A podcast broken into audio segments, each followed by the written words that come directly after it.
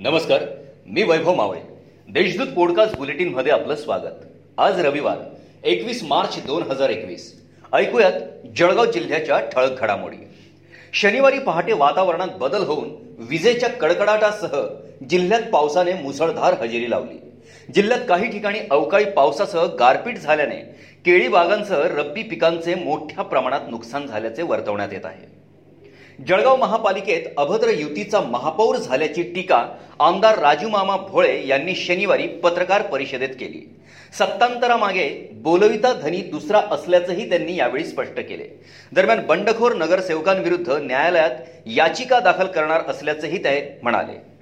H D F C बँकेत नोकरी लावून देण्याचे आमिष देत महाबळ परिसरातील तरुणाची चौसष्ट हजार रुपयात ऑनलाईन फसवणूक केल्याचा प्रकार एकोणीस मार्च रोजी उघडकीस आला आहे या प्रकरणी जळगाव सायबर पोलिसात तीन जणांविरुद्ध गुन्हा दाखल करण्यात आला आहे शहरातील कंजरवाडा सिंगापूर जाखनीनगर नवल कॉलनी परिसरात एमआयडीसी पोलिसांनी गावठी हातबट्टीची दारू तयार होणाऱ्या साहित्यासह तीन लाख एकसष्ट हजार रुपये किमतीचे कच्चे रसायन नष्ट केले. या प्रकरणी नऊ जणांवर गुन्हा दाखल करण्यात आलाय.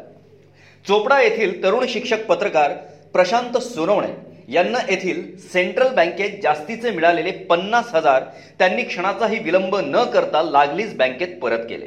त्यांच्या या प्रामाणिकपणाचे परिसरात कौतुक होत आहे. शाहूनगर येथील माहेर असलेल्या गुलनाजबी अब्दुल वसीम यांना पती अब्दुल वासीम यांनी शिवीगाळ व मारहाण केली. या प्रकरणी शहर पोलीस ठाण्यात गुन्हा दाखल करण्यात आलाय. तपास सहाय्यक फौजदार संगीता खांडरे करीत आहे. कोरोनाचा प्रादुर्भाव असतानाही सर्व आस्थापने सुरू आहेत. केवळ चित्रपटगृहेच बंद आहेत. त्यामुळे चित्रपटगृहांना परवानगी द्यावी अथवा प्रशासनाने चित्रपटगृह कायमस्वरूपी बंद करून परवाना रद्द करावा अशा मागणीचे निवेदन आज जिल्हाधिकाऱ्यांना देण्यात आले. जिल्ह्यात वीस मार्च रोजी आठ कोरोना बाधितांचा मृत्यू झाला असून दिवसभरात नऊशे एकाहत्तर नवे बाधित रुग्ण आढळून आले आहेत. या सर्वाधिक दोनशे सहासष्ट रुग्ण चोपडा तालुक्यात आढळून आले आहेत. या होत्या आजच्या ठळक घडामोडी. याबरोबरच वेळ झाली येथेच थांबण्याची. भेटूया पुढील पॉडकास्ट बुलेटिन प्रसारणात. तोपर्यंत संक्षिप्त बातम्या आणि ताज्या घडामोडींसाठी देशदूत डॉट कॉम या संकेतस्थळाला भेट द्या. धन्यवाद.